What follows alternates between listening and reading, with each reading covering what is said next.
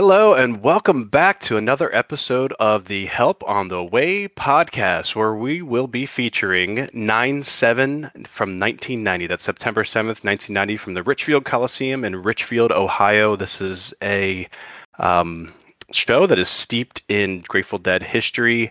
Uh, as many people know, this was Vince Welnick's first show.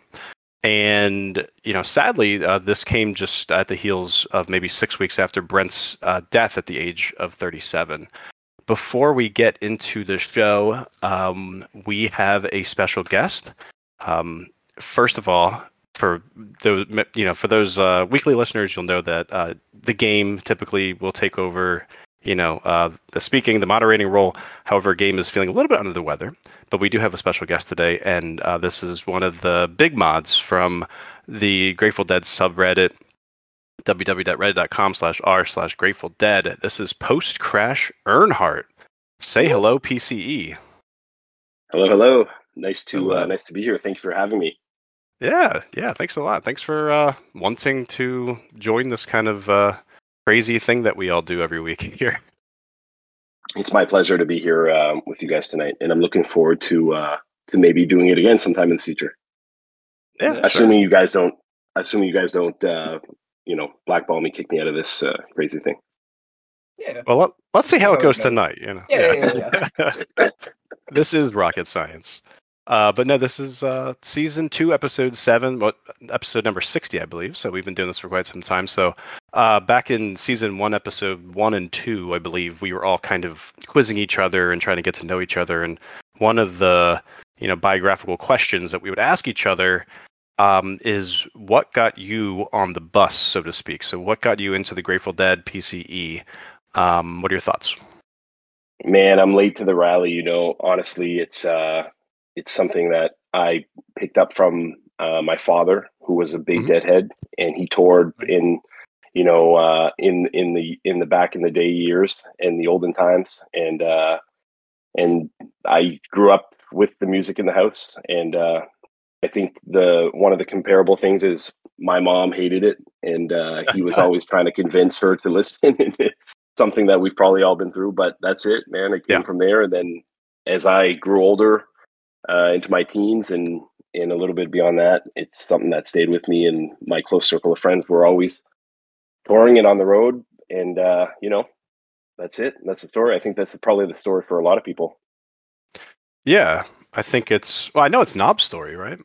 I'm gonna say, yeah. My dad followed him around for uh, ten or eleven years, right at the end, and uh, I, I was in a similar where I grew up with it in the house, and then the older I got, the more interested I got in it as music and not just a nostalgic family noise. I think so, it's I think I that noise, that nostalgic family noise smells like Christmas time, you know what I mean? Yeah, wow. yeah. That's why I and I I haven't really talked about this much on the show, but I can never get that mad at these 90s shows because mm. a lot of the listening that went on in my house a lot of the tapes that my dad had were from shows that he was at and a lot of 90s shows that he was at. And so i you know i it just sounds like nostalgia like that is what being seven years old sounds like to me is hearing a 93 dire wolf out of a speaker as i'm running through the kitchen you know? Um, right. Yeah that's funny. That's funny. that's awesome so it gives me a soft spot for Samba in the Rain or whatever. Oh gosh. You're the only one. Uh, yeah. yeah, I'm I don't have those kind of sentimental attachments to uh, the Grateful Dead. My, my parents always called themselves pseudo hippies, uh, which I think just means that they didn't smoke pot. but they, uh, I mean, I have my dad's record collection. The guy probably smoked pot. Um, like my my biggest uh, anecdote from that is uh, he had um, Iron Butterfly In-A-Gadda-Da-Vida, like the album, right? Yeah. And I think the, I think the song is um, one side, right? And like the vinyl was just like sheer. It was like you could see a reflection in it. There's no grooves left because my dad just wore that thing down. So, you know, that was he, that was the story. He was definitely smoking. He was definitely oh, smoking. Yeah, he yeah. went to college in the 70s. Yeah, like you let's give it up. In-A-Gadda-Da-Vida that many times sober. A couple of times, sure But There's only one reason you're listening to it, the 30 minute version, that Yeah. much. Yeah, and that's okay. Yeah. Um, That's all right. so yeah, this is interesting us on a because Grateful Dead podcast to to knock people down a few pegs for smoking weed. Yeah. well, remember they were pseudo hippies, so like you know they had Yes, to like course, you know of course. pretend, you know. Um, so you know, in my life, I've actually gone through phases where I was on the bus and off the bus and on the bus, and it actually probably had to do with you know uh, imbibing, um, so to speak. But PCE, has that ever happened to you? And it's interesting. I know it didn't happen to Na, but I wonder if you, you know, have a similar. If I kind of came in and out kind of thing. Yeah, I like- mean, for sure. Okay. For sure, for sure. There were times, you know, where I mean, it's it's always been there, you know, but there were definitely times when uh when it wasn't my number one on the playlist for sure. I followed, you know, for years, man. My one of my favorite groups was um or is, I should say, Widespread Panic. I love Panic and uh the. Allman Brothers. And Nice. um I've seen the Stones uh, a number of times. They're one of my favorite groups, and uh, you know, for sure, man. Periods, but it's it's always something that's been there, you know. And, and Right. the weirdest thing, it's like when you're you fi- you find it again in the strangest places because I remember one time we were we were traveling in the U.S. and um, and we were in a restaurant somewhere in the South, and I think in Louisiana, and if I remember correctly, uh, and I heard a car drive by. We were sitting on a patio, and a car drove by, and Scarlet Begonias was playing, and I was like, "Man, it's been a long Wow. time since I listened to the Dead," and it really, really had been maybe like six months since I was, you know, listening heavily to the to them and going through the repertoire, but that just sparked it. So yeah, for sure, there are times when you when you fall off and come back to it, but it's it's something that's always been there, and and you know, I it's probably always going to be there. Awesome. Well said, man.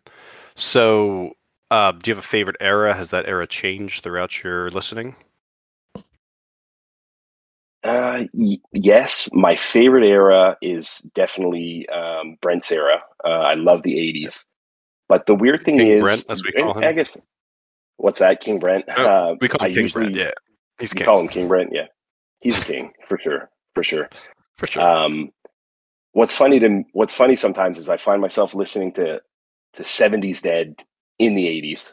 You know, um, Mm. I I just love something about Jerry's, you know, getting older and looking a little funny, and you know, not having great vocal nights all the time, and and I like that. I like that. I like a little bit of gristle. You know what I mean? Um, so yeah, the '80s I would say would be my my go to. I love Keith, and I love um, the '70s as well. Uh, the '90s, you know, there were some good '90s, um, Mhm. some bad '90s, Yeah. but uh, I'd say the '80s. I'd say my my my top key would be the '80, '80 year. nice. Yeah, we've had uh, was it now three or four 90 shows Uh, in a row here. Yeah, this is our third, fourth. Yeah, I could If- I could consult the spreadsheet, but I won't bore the listeners. I don't mind.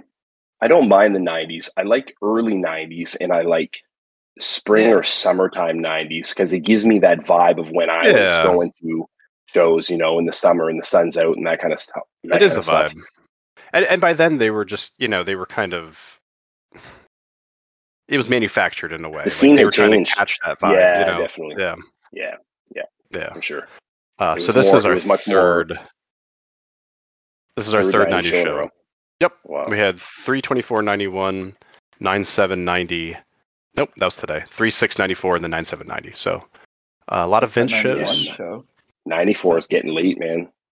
Yeah. Oh, and you. Uh, I'm not to rehash last week's episode, but you you can hear it. Yeah. Oh, for sure. Yeah.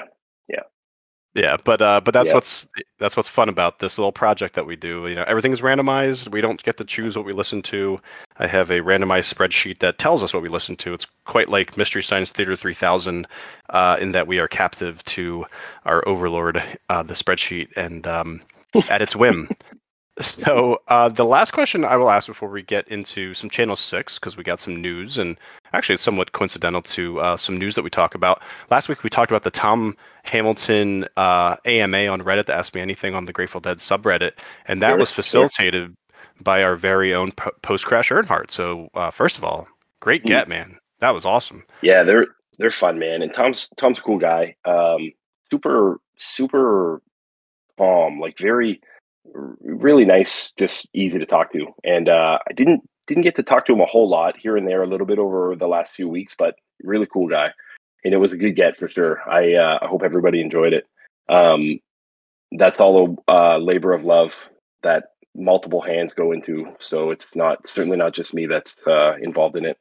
For some reason, I get to post about it, but uh, there's a lot of work. yeah. So so is it other mods on the subreddit then? Um, the only other mod that helps me on the subreddit uh, is uh, Mr. Danger. So our, you know, our our uh, our our chief in command, I guess.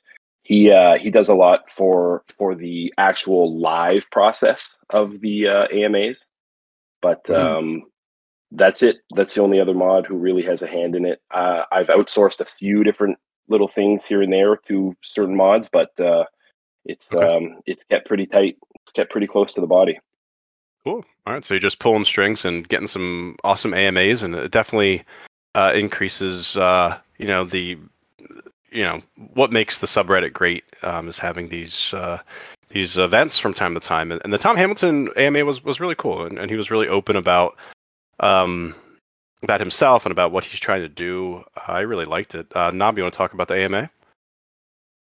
He said that my question was a good question. uh, um, no, I really enjoy it. Like you say, uh, Tom is super open. He's super thoughtful about what he does. Like every, there was no answer that felt that off the cuff. You could tell that he was always really thinking about it before giving you an answer. Uh, and I just appreciated that that picking mm-hmm. of his brain that we all got to do. It's weird. It's weird because hearing you guys talk about it from from your perspective is completely different than how it goes in my mind. It's like most of the time I'm I'm biting my nails, hoping there's no tech issue or there's no Reddit Reddit doesn't go sure. down, you know, randomly for 14 hours. And it's that's, it's that's, tough too because you're you're managing. So what's that? No, you can. No, did you say something?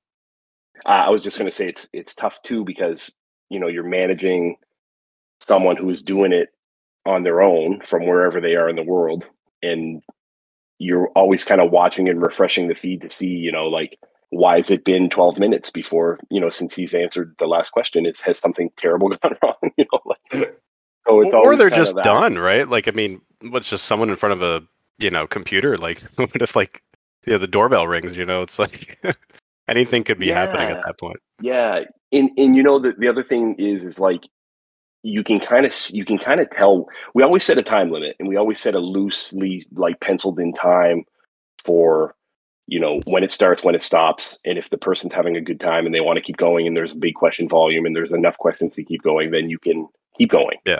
But you can kind of tell when the person's done because they start doing like one or two word answers or they say see my like, see okay. my answer above or something. Yeah right. But i or they we, talk about the rampart. Whole, yeah go completely off topic or something. The whole time i'm you know i'm in contact with them you know to say like you know how's it going? this and kind of thing and and they usually just say, "Okay, cool, I'm all I'm all set or I'm all done now." So, and then I just kind of close it off and say a thank you message. But um, it's a nail biter, so it's funny to hear you guys say, you know, what your perspective is on it. I, I like that. I was intently listening. That's awesome, man. Well, thanks a lot for doing what you do. And I will say there was a little bit of a um, what Easter egg here. Maybe a little. He was dropping some hints of what's going on, but um, he he started a little bit late. I, I think he says, "So sorry, got stuck mm. in a recording session." Yeah. Um, and yeah. then PCE comes in and says, "On account of being late, uh, can we get an exclusive sneak peek at that recording session?" to which Tom Hamilton did not reply. But you know, that's that's no, a cool little not. Easter egg for JRAD fans, and I don't know what he's up yeah. to, but he's he's recording, which is pretty awesome. All right. Um, interesting to see. Yeah, absolutely. So the next item on our channel six uh, news update here is it was Phil's 83rd birthday, or it will be, and there's a run. Was, was okay. But there right. is a, a Capitol Theater run. It started last night. It's uh, what's his name? Rick Goose. I know he has a last name, but he's Rick Goose to me. and the uh, the Trey Band horn section, Molo, Medeski's doing this one. It was a cool lineup. I listened to the show and it, it was a lot of fun. I, in general, it's Phil and Friends is pretty consistently a good time. And this has been kind of a go-to lineup for Phil lately with Mhm. with Rick Goose and the the Trey Band horns, and uh, they're getting better and better. And there was some really cool stuff going on. I would just like to say, first of all, happy birthday to Phil. Second of all, Happy dude's 83. 83. Yeah, it's crazy. That's incredible. I mean, incredible that he's 83. Incredible that he, he's on the road. Incredible Yeah. that we got Who to do you think- listen to him. Yeah. Who do you think's aged better, Bobby or Phil?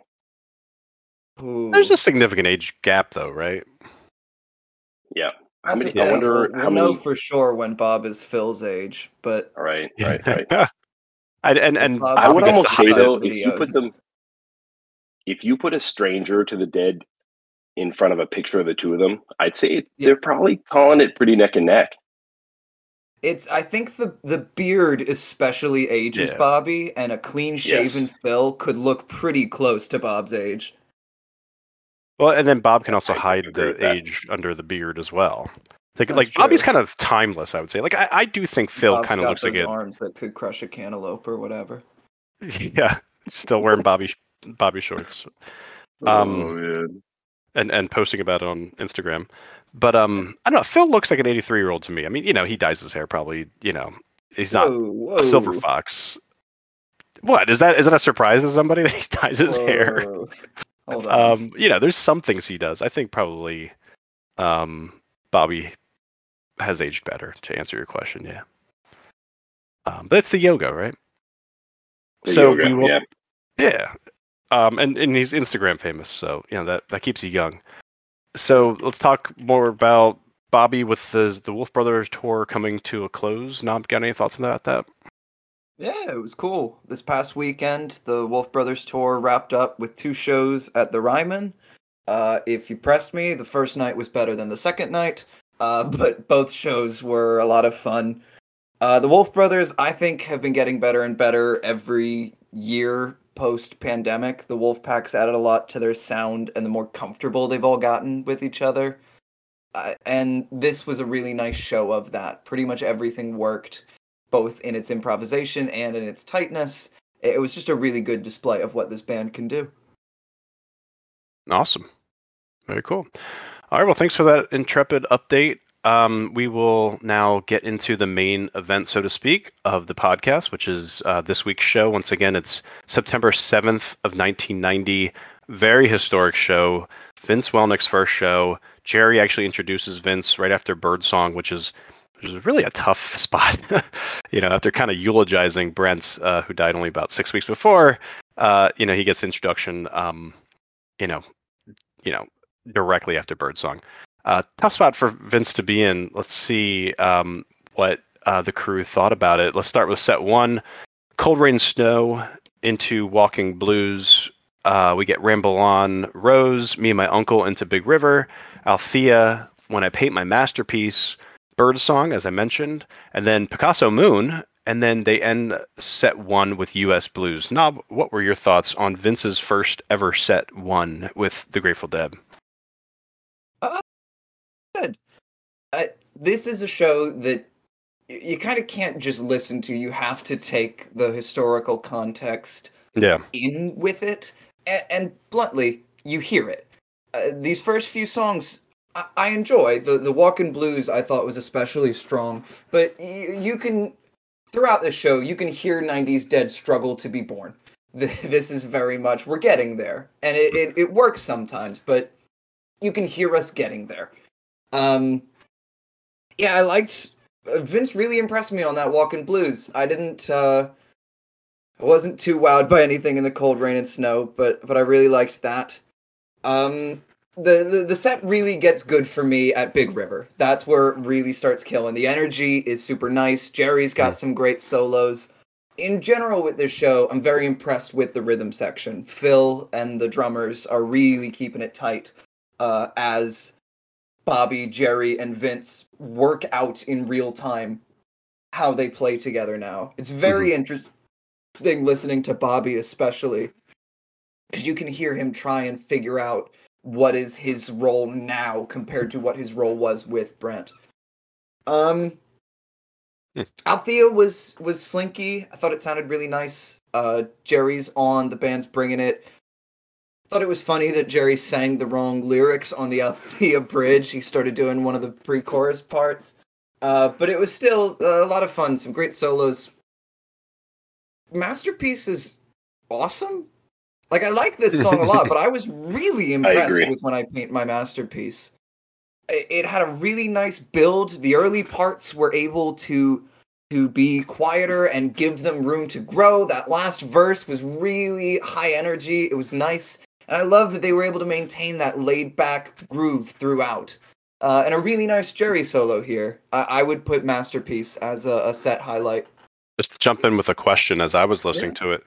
Was there a middle eight that they included uh, in Masterpiece that they don't typically include? Uh, there was get- some strange uh, chord changes and even some lyrics I just did not really recall. Oh, sailing around the world in a dirty gondola. Uh, yeah, sure. Yeah, that's always part of the song. I think the instrumental leading up to it was longer than usual. I okay. I, I've heard many of a Grateful Dead masterpiece. I don't think I've heard Dylan's masterpiece, but in my my head canon from from my listening was that Mhm. they usually drop a middle eight because there was something that they put in this nine seven ninety masterpiece that I've never heard before. Hmm. But maybe I'm just making stuff up. That's interesting because the big reason that that bridge exists like it does is it gives them room to do the key change. It that's what takes us from the the G major that the song starts into the A major that it's going to end in. Hmm. Uh, yeah, that's interesting. We'll talk about that more off camera. Sure. Uh, Mike, I just forgot there's not cameras here.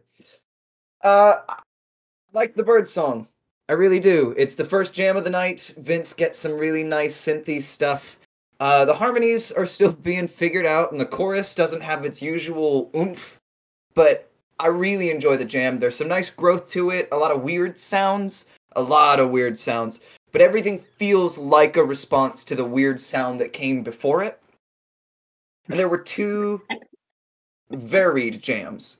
They, it was just a nice display of what Vince era Dead can do at this point, almost a little other one towards the end. It was a very pretty bird song. Um, can I throw a little bit of trivia at the two of you? Do you know what? Do you know what song Vince Welnick teased after they introduced him? As I'd like you all to meet Vince Welnick playing keyboards. I didn't catch it. Uh, at the beginning, at the beginning of Birdsong, or at the Uh, end of right Bird- after end of Birdsong, Birdsong. beginning. when they introduced him. it wasn't after. Picasso Moon. No, it's not. But a it was tune. Picasso Moon that they Oh. went into right after, right? Yeah, Yes. exactly. But he Uh, plays a quick little line, and this was it is- Woody Woodpecker? It is not Woody Woodpecker. Okay. I'm going into my game show voice. Uh, the answer I'm looking for is, in fact, Jet Song from West Side Story. He throws in a little bit of da-da-na-na-na, da-da-na-na-na-na.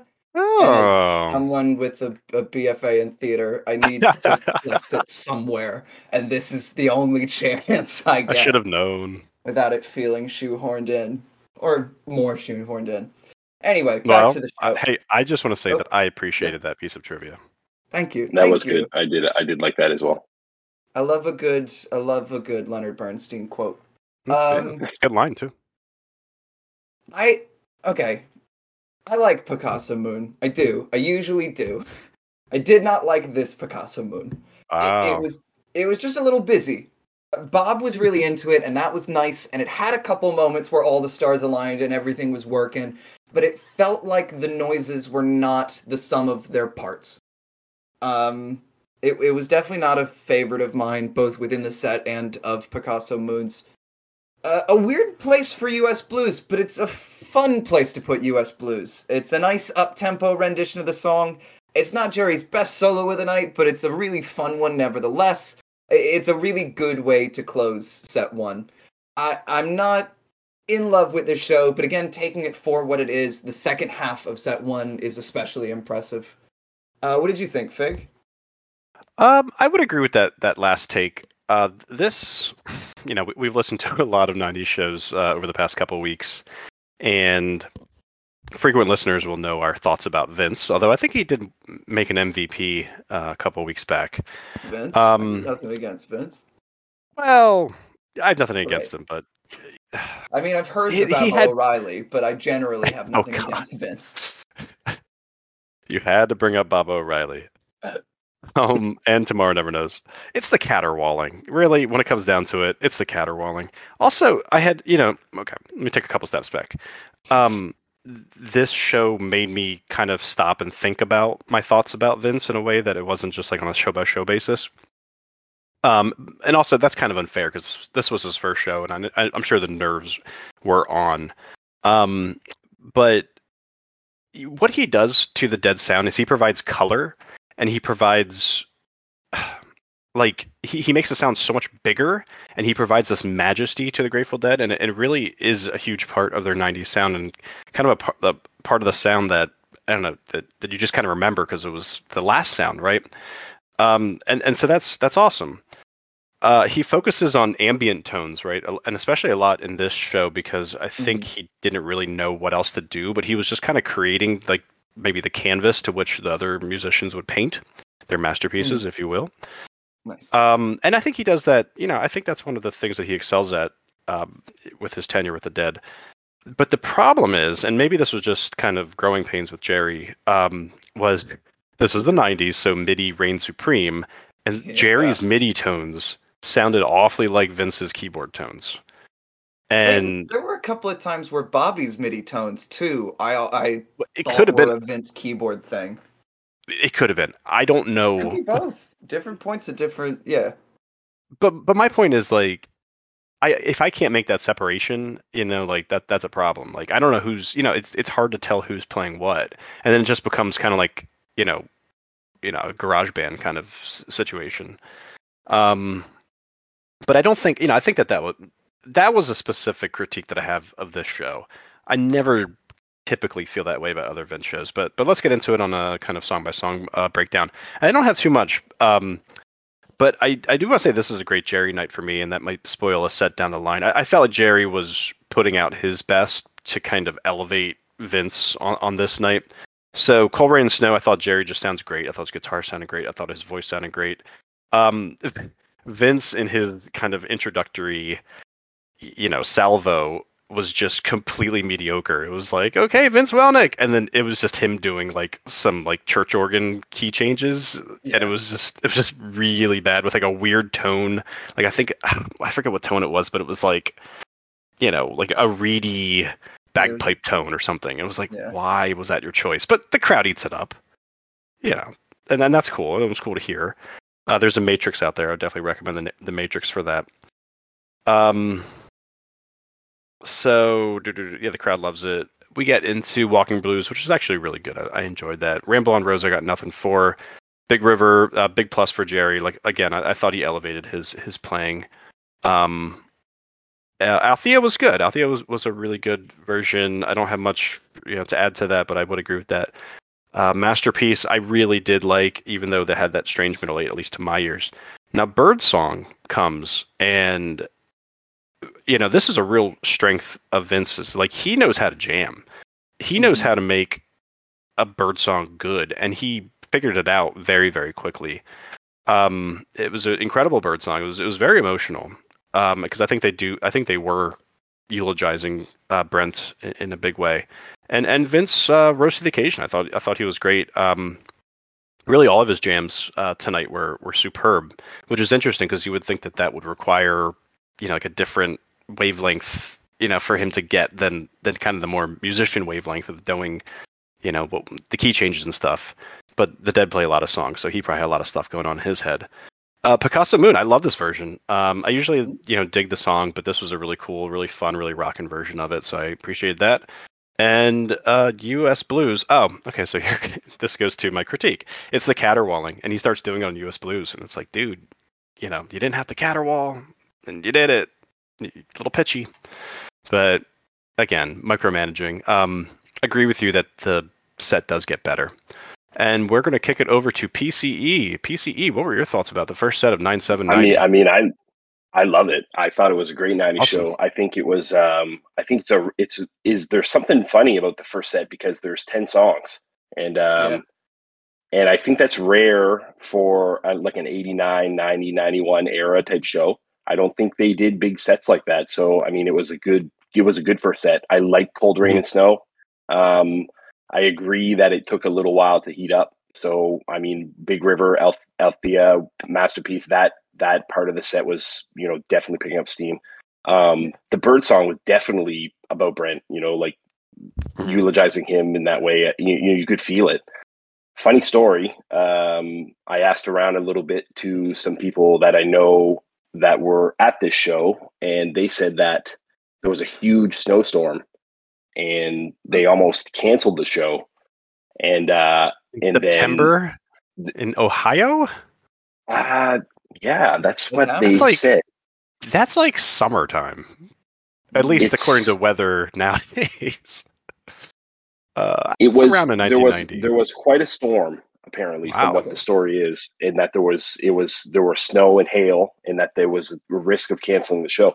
And apparently, as it was told to me, they were not supposed to play Cold Rain and Snow that night, and lo and behold, they opened the set with it.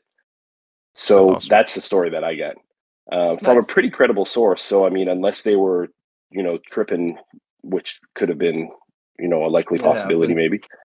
I'm going to ask um, Chat GPT exactly what happened, so we'll, we'll get to the bottom of it.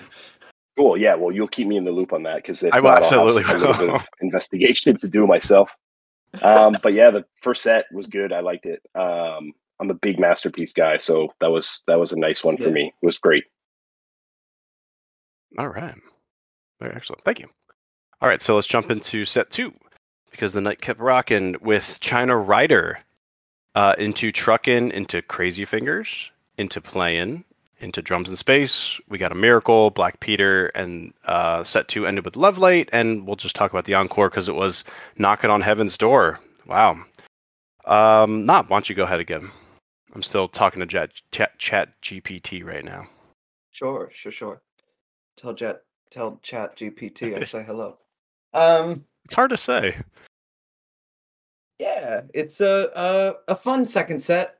There's some good vibes on the China Cat to start. It's a little on the slower side, but they lean into that that comfortable groove. Uh, I really enjoy the the jam. Uh, it starts in a, a quieter place, which gives it some really nice growing room. And in general, that's something I'm impressed with tonight. They give all of the jams just some nice places to go. Uh, the energy really peaks as we get into that writer transition, which is really nice. This rider's a little more uh, laid back. It's it's not as piss and vinegar high energy as sometimes you want here, uh, but it's still a really nice. It's a very feel good version of I Know You Rider. I really enjoy it. Mhm. Uh, a clean truckin'. Truckin' is a highlight of set two for me. Everything about it just works. It it, it go of my checklist of a good truckin'. This one gets it every every single spot. The jam's really nice. The hits are all clean. Bobby remembers most of the words. There's some mild applause when Bobby says the F word. Um, and I love that bluesy jam at the end. It almost sounded like we were gonna start getting your your Wang Dang Doodle or your Spoonful or one of those Bobby Blues tunes, but uh, a very pretty transition into Crazy Fingers, and you don't you don't always get pretty out of truckin', which was nice. Um, I think Crazy Fingers was a very ambitious song for Vince's first night. Mm. Uh, it's a it's a tough chord progression with some tough harmonies, and the band are still locking in those harmonies on easier songs. Crazy Fingers just doesn't do it for me. There's nothing really wrong with it. You you can just hear the effort that they're putting into making the magic happen. There are other Hmm. songs where they're able to just make it happen, but this is a song where you, you, you could just feel them thinking as they make it happen. It almost finds it during the end, I will say. Some interesting vibes going into playing in the band. Uh, the playing in the band is a lot of fun. It's fast, it's energized. The whole band's really into it. You get some really nice Vince and Jerry interplay on the jam. Vince playing like lines, but like you were saying, a lot of it's about setting up ambient sounds to support what Jerry's doing. It's a very Nintendo 64 synth from Vince. uh, um, around 10 minutes in, everyone turns on their fucking MIDI pedals and it gets super MIDI heavy. If there is any song tonight that is a snapshot of what Vince era Dead is going to sound like for better and for worse, it is this playing in the band. Wow. Um, it gets pretty weird, but it doesn't stay there too long. It doesn't really bug me. I'm, I'm exaggerating for comedic hyperbole. Uh, it then goes to a quiet and tense place, which is a really nice vibe to bring us into drums, which I skipped because I was running behind. um, with that done takes us into a really badass. I need a miracle. Everything just clicked. Black Peter is is the highlight of this oh man. l- later half of the the drums, or even just the second set. I uh, I'm curious what your oh man was about. Well, the old man is that I did not have opportunity to listen to the last half of set two, so I missed Wow. Black Peter, and I missed Heaven's Door, man. I feel, Yeah, like, Black Peter was great. Really good. I feel like I haven't I- done justice to the show, but go ahead. There's only I, for this being the show after Brent passed. There's really only three songs tonight that feel like they're about that. The Bird song in set one, the Black Peter in set two, and the Knocking on Heaven's Door encore at the end of the night. And oh, you feel it in this Black Peter. It hits hard. Jerry is giving it his all.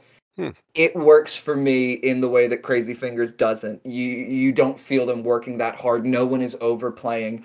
They are just making the magic happen and eulogizing their dear friend. It, it was really nice. Uh, and then some fun vibes on Love Light. Jerry's Jerry's playing around with his MIDI sax, and that it gets a genuine laugh out of me. Uh, and a really tight Jerry solo at the end. It's a very short Love Light, only I think it's under six minutes, but they get some really nice stuff out of it. It's a very short but sweet Love Light. And then Heaven's Door, like Black Peter, i there's a lovely sensitivity to it. I have said this before, and I will say it again. I'm not the hugest fan of the Grateful Dead doing Knocking on Heaven's Door. This is a really good rendition of Knocking on Heaven's Door. Uh, Jerry sings the hell out of it, and again, no one is overplaying here. Everyone's adding very sparse but just right contributions to make this song click. Um, I genuinely don't know which set I liked more, but there was some really strong playing in both sets, not just for it being Vince's first show, but there's some good songs just in general. Uh, what do you think, PC? Um, I mean, we're I, I think we're pretty well right on uh, on par. Um, the knocking on heaven's door was great. It was very heart, heartfelt. Jerry was banging Yeah. right on. Uh, the Black Peter too, um, tugging at the heartstrings for sure. I'm not a love light guy. I gotta say, like Mm. I I I'm not. It's not my favorite. Um, but yeah, good good set. Um, Are I'm you a give big to, Love Light guy, or you're just not a? Oh um, man, I was hoping guy? you weren't. I'm sorry. you know like, what? This is not an AMA. you weren't don't No, um, I'm not, and this this hurts. This will hurt some people. Uh, Uh-oh. I'm not a pig. I'm not a big Pigpen fan, to be honest. That's okay. There's a few. There's a few things I like, but honestly, uh, uh, I'm not a big Pigpen fan. Um, so I like Pigpen's Love Light. I don't like Bobby's Love Light at all, and I wish they would Sure. never do it. I, I like set two over set one. I'll leave it at that. Now that I'm now that I'm walking away. Oh, and side note, uh, this my snowstorm reference that I made earlier has uh, come into question. The person, the credible source that I asked about it um, earlier in the week, uh, has that has told me that they have no idea what I'm talking about. So uh, yeah, not sure. Let's retract that. Okay, well, I'll be perfectly honest that I uh, went to Weather Underground and looked up uh, historical weather for Cleveland, which I think is where Richboro is, or Rich whatever, where, wherever we are, Richfield. Um, I'm not quite sure about that, but there was a uh, there was like a rainstorm that came through, but um, No Anyway, snow. Maybe some hail. snow, snow. Yeah, yeah, we'll give it hail. We'll give them hail. Okay, we'll give it hail. We'll give yeah, it hail. We'll give it hail. Yeah, we'll give them hail. All right, Come so. um, yeah, so my my uh, commentary will be short. I, yeah, I really like the China Rider. Um, it was uh, just fun and good, and, and again, I thought Jerry was really elevating himself. Um, you know, for the uh, gravity of the day. Uh, Truckin' was I think I used the word jaunty, which may have been in my head because Knob likes the word jaunty. I love the word jaunty. I, I just it was a jaunty trucking. songs here as jaunty in my notes. Yeah, very jaunty. Like I mean, the the the, the band was up. They were they were trying to make this happen, which is cool. You know, I mean, and it's cool to see them in in a state of transition at this later point in their career. Um, yeah, so it's it's cool that we have this um, to look back to. Did anybody watch the video by any chance? I did not. I've seen uh, I've seen yeah. the video. I can't I can't remember it, but this yeah. is a great show. I love this show. This is a great ninety. Yeah, this is a great ninety show. It's just it, it's a cool like artifact. You know what I mean? Like it, it's just cool that like we we have this to, to look back upon, including a, um, and, a video. Can, can, you imagine the, the vibe? The vibe must have been super weird at this show. Yeah. You know, like Brent Brent had just died. You, oh, another thing too. Stevie Ray Vaughan had just died like a mm. like a week before this show mm. at Alpine. Oh wow! Yeah. So that must have been weird. Yeah. Um. Actually, we have a Reddit comment about that. Mm, some, somewhat about that, tangentially about that. We'll get to that. Um, okay, so let me just finish up here. So Truckin, I, I just read that this guy can jam. I actually really like the uh, the little tail jam of Truckin. And then Crazy Fingers, I, I see where you're coming from, Knob. I did not have such a uh, uh, critical take to it. I really like Jerry's transition jam. It was just kind of cool to hear him noodling and and you know it was just him for like maybe two minutes. You know, yeah while he was transitioning from trucking into Crazy Fingers. Um, this little, yeah, that was really cool. That was that was that was a highlight for me. Um, little cliche, but I felt like you could hear the hurt in Jerry's vocals. You know, I always think of Jerry as a very emotive singer, so you know, so that was coming out in Crazy Fingers, and I thought this was this worked in a way that Crazy good Crazy Fingers work in the sense that it really takes you on a journey. Like you feel like, and and maybe it's that kind of key change, or maybe when it goes from minor to major at the end there, where you kind of feel mm-hmm. uplifted. They did a really good job with that, and I felt like that was um, kind of awesome. Yeah, and, and there were some, you know, there's some bad harmony in Crazy Fingers, definitely. Uh, playing in the band. Now, this was a highlight uh, to me. It was um, very up tempo, extremely up tempo for playing in the band. Very adventurous jam, adventurous feeling. The jam itself, and, and and mind you, last week I was scared of playing in the band jam. So, yeah, typically I don't expect quite a jaunty, if you will, uh, playing in the jam, playing in the band jam. As we got, it was long too and it was long yeah. and and it was interesting it sounded like the jam between Scarlet and Fire. And if you listen to Phil, like I just, I, I, in my mind, I was like, this sounds like a Scarlet Fire jam. And then Phil, God bless him, was playing freaking Fire in the Mountain in the middle of it, or at least he was doing the uh, the octaves kind of uh, yeah. feel on the on the bass. And, and you know, he, I don't, I mean, it was kind of like a pseudo reggae that he was getting into. They, and of course, they didn't go into it, but that would have been really cool. Um, did Dead and Company do that? Did they do playing into fire, or my uh, they've done every. They've put everything okay, yeah, in the right. middle of Scarlet Fire. Okay, uh, so that's it. That that's all I got for set two. Um, if I had some more time, I would definitely, I'd definitely check out the Black Peter. Definitely want to hear that Heaven's Door, uh, and I might go back and do that. So PCE. So here's what we do. Um, at after we review the show, we then ask ourselves if this would make our Book of the Dead. And the Book of the Dead is some fictional book that we may or may not, you know, ever make. Where yeah, it's kind of like the greatest hits of the year or, of the season of the podcast. Uh, did we really like the show? And I'll start off with Knob. Knob, did this make your Book of the Dead? Uh, no, I liked it. I, am not, you know, it's not going to go in my book of the bad dead shows, but no, I'm not putting this one in, in Book of the Dead. Okay. PCE? Um, I don't think so. I think the only reason that this one would stand a chance to make the print uh, in the book would be because it was Vince's first show, and maybe everybody's yeah. first show throughout yeah. the years gets added in just because. But I mean, aside from a few highlights, it's it's a good 90 show.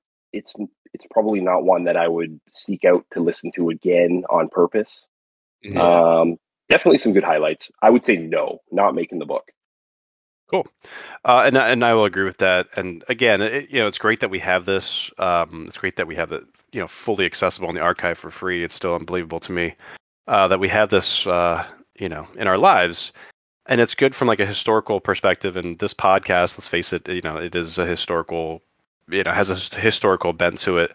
So you know it's great for the podcast. Uh, personally, does it make my Book of the Dead? No, because there was some not some great playing, and they were kind of still feeling each other out.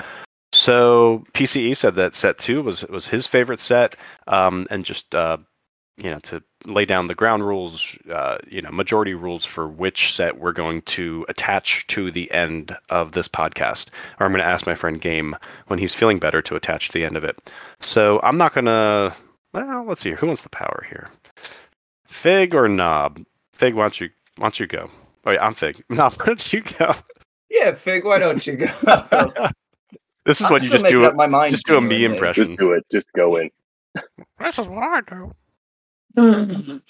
That's so much meaner than I would do as an impression of you.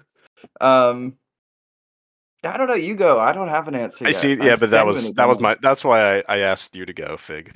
I mean, Knob. Um, where's Game, man? Where's Game? okay, okay. Uh, I'm looking. I want to go with Setsu because um because PCE said so. no, um, no. Set one, they were you know.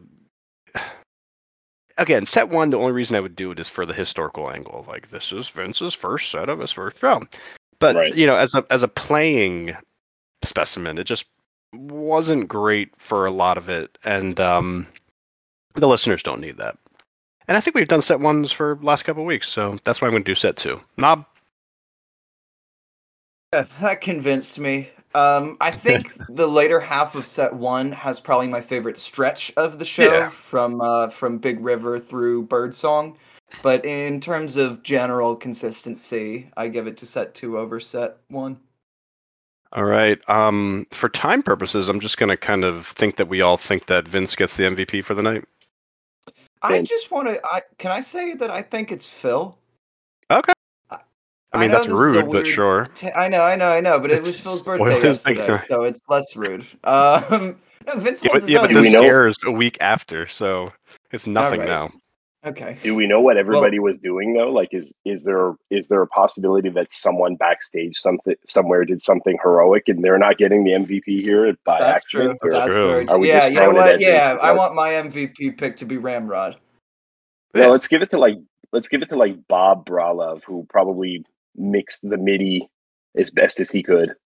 Yeah. I want to give it to Big Steve Parrish. Yeah, P- Parrish has enough. Don't worry about it. All right, so we got uh, PC. You're good with V Dubs, Vince. Yeah, yeah, All right. yeah, yeah. You got to give it to Vince, right? Yeah, you got to give it. To, I mean, honestly, like, like it's admirable. He must have been scared. Yeah. I mean, there's twenty thousand people in that Coliseum. I looked it up. Um, that's a lot of people to you know, with a lot of expectations, a lot of weight You know, on your shoulders. It's you know, it's not like Vince wasn't a seasoned player, but you're you're stepping on stage for the first time with the Grateful Dead after the Yeah. career that they had going into 1990. You know, like yeah, it's you got to give it to Vince. Yeah. Yeah, I agree. All right, so we did have one Reddit comment. It would have been nice to hear some more from the uh, community here about the show. Um, let's see here, Knob. Why don't you do?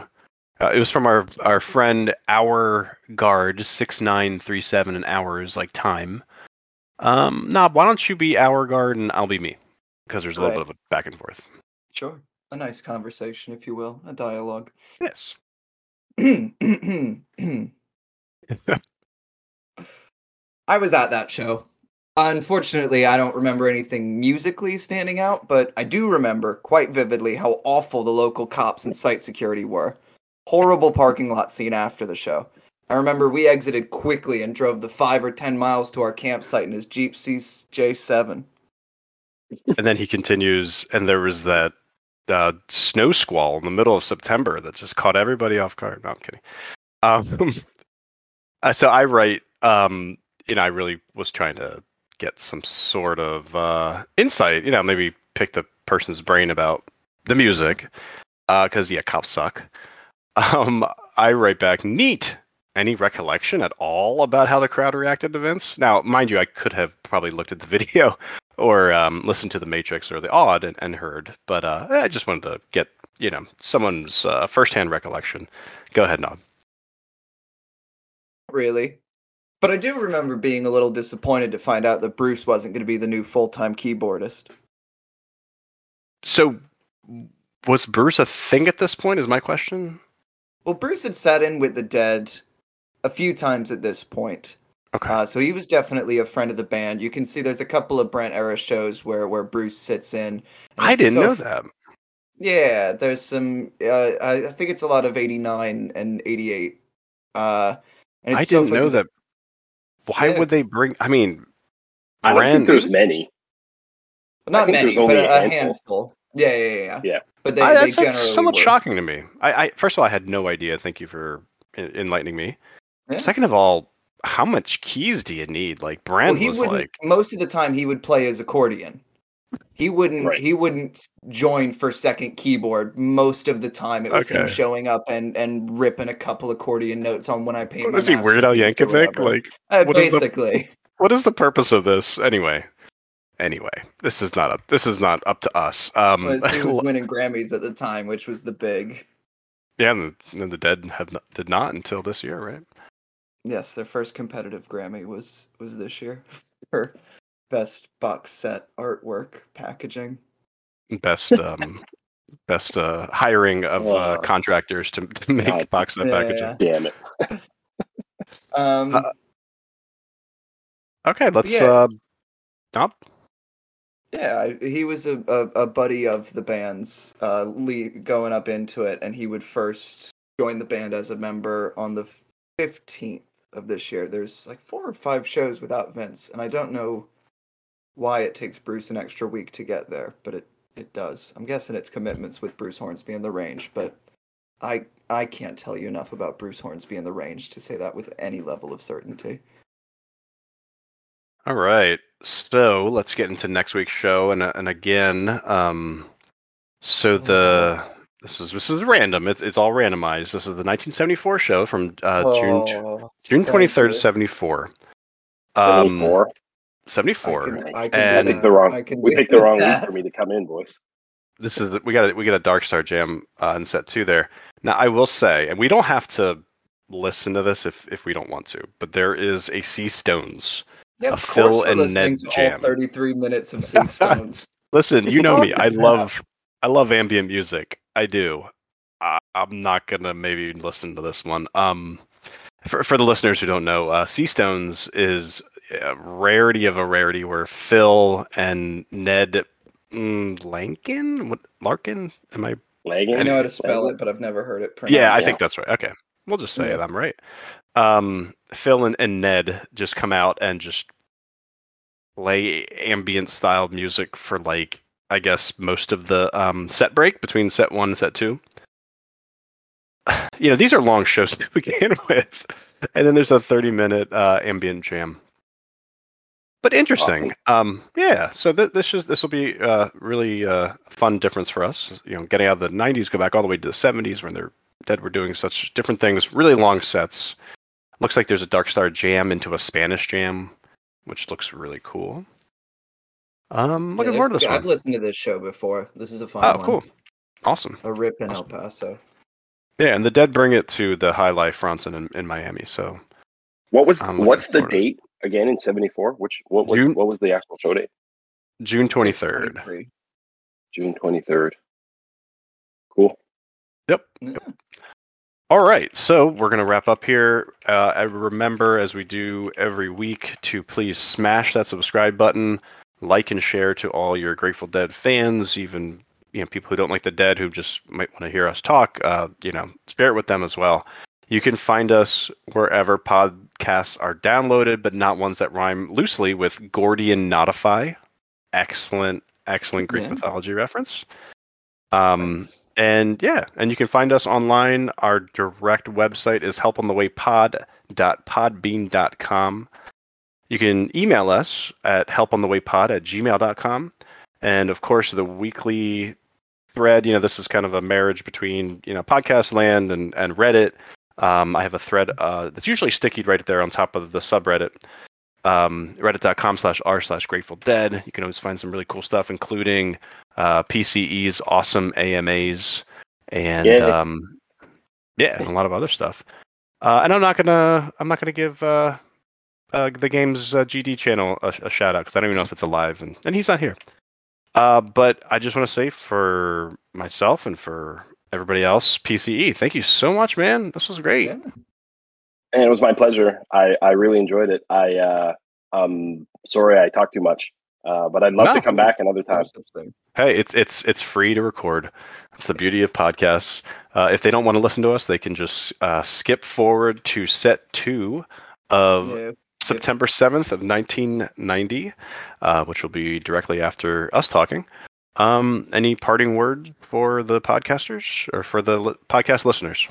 Yeah, I'd I'd like it to be known that if if talking too long in a podcast was a crime, I'd have gotten the chair about 50 episodes ago. That's right. And with that, we will be playing set two of September 7th, 1990, Vince's first show.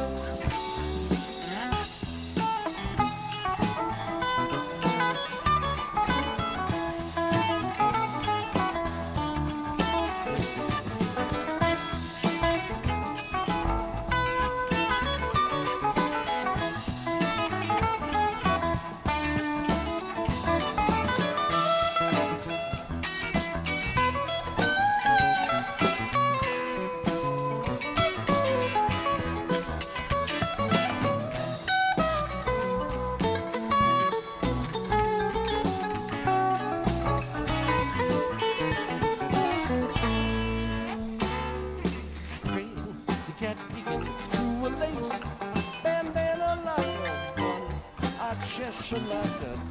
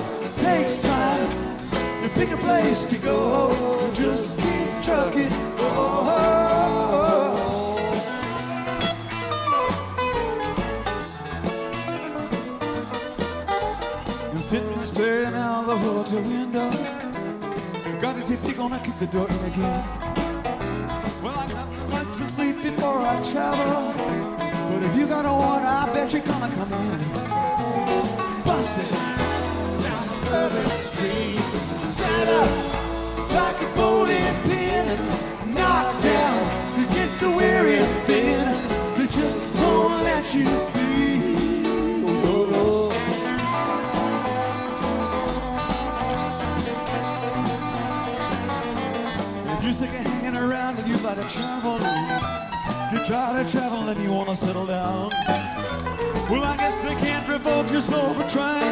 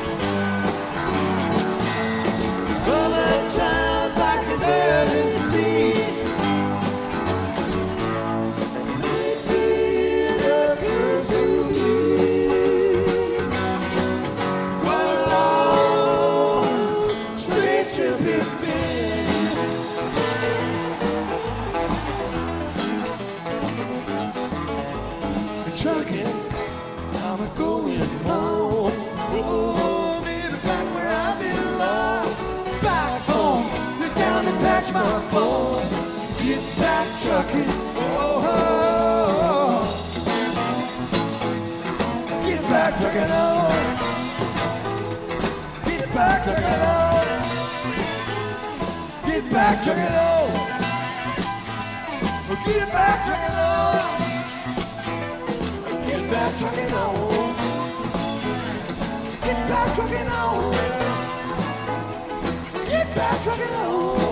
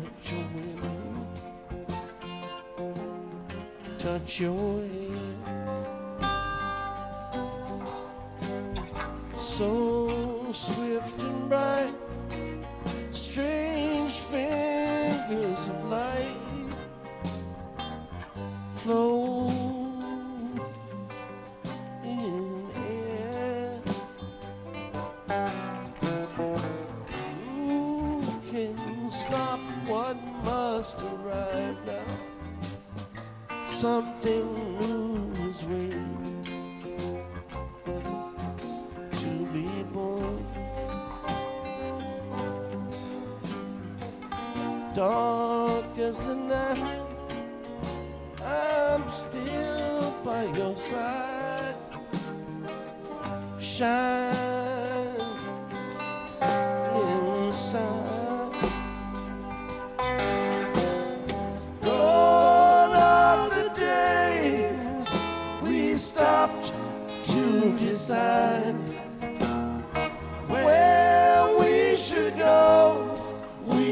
just right.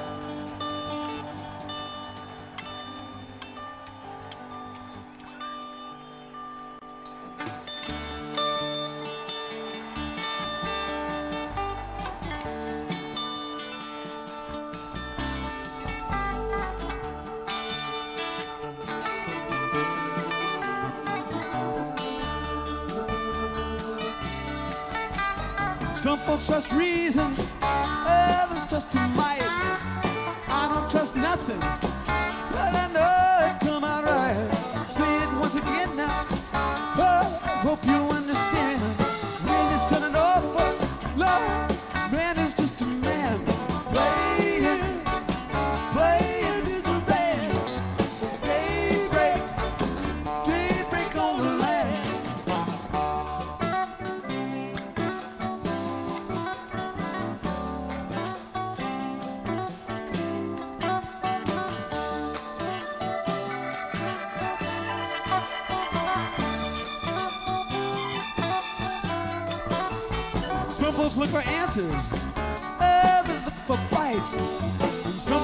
treetops.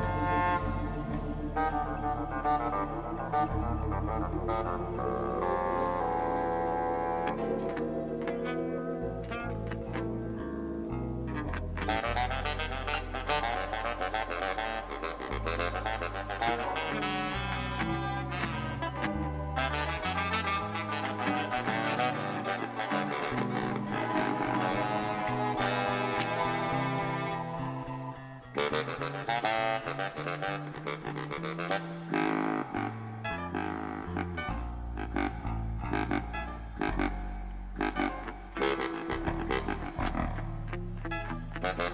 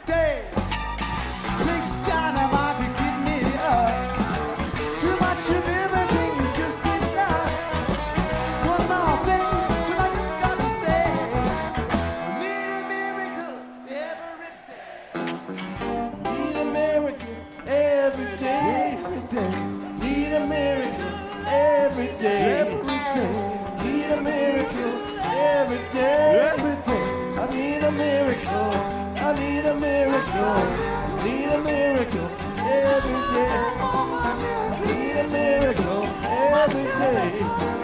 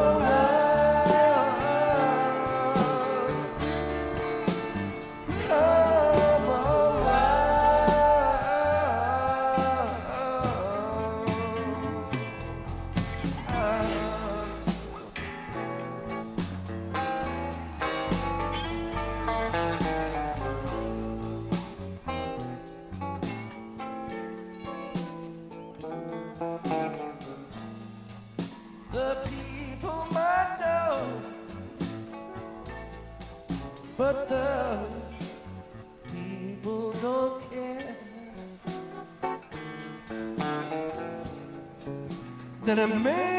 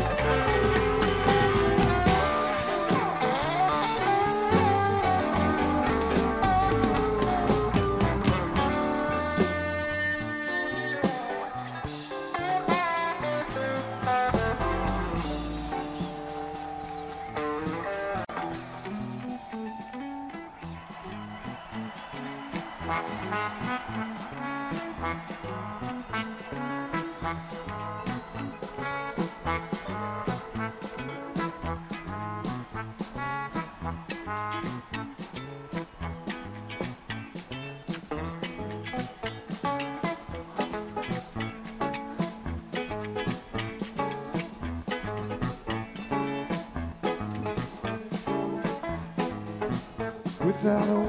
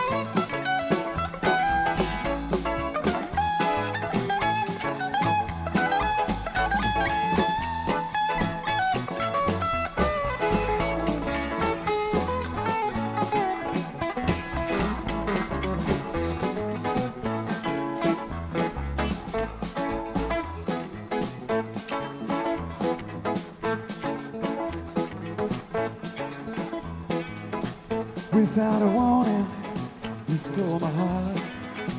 Take baby, tore it apart. Left me standing in that corner crying.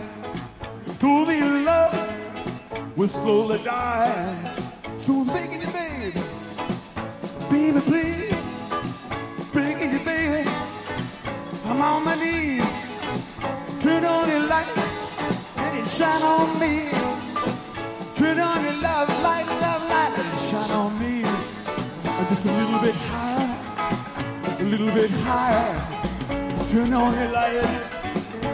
Let shine. A little bit higher, a little bit higher.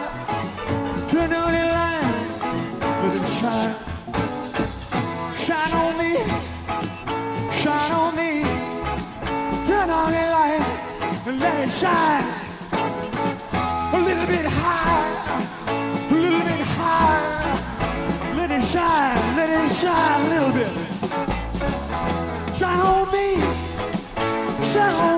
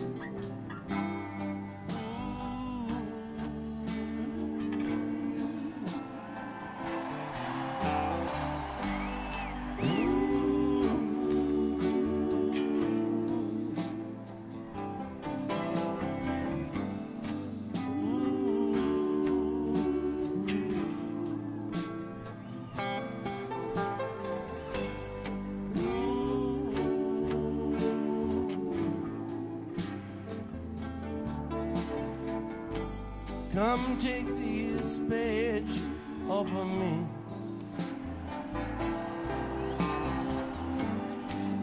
I won't wear it anymore.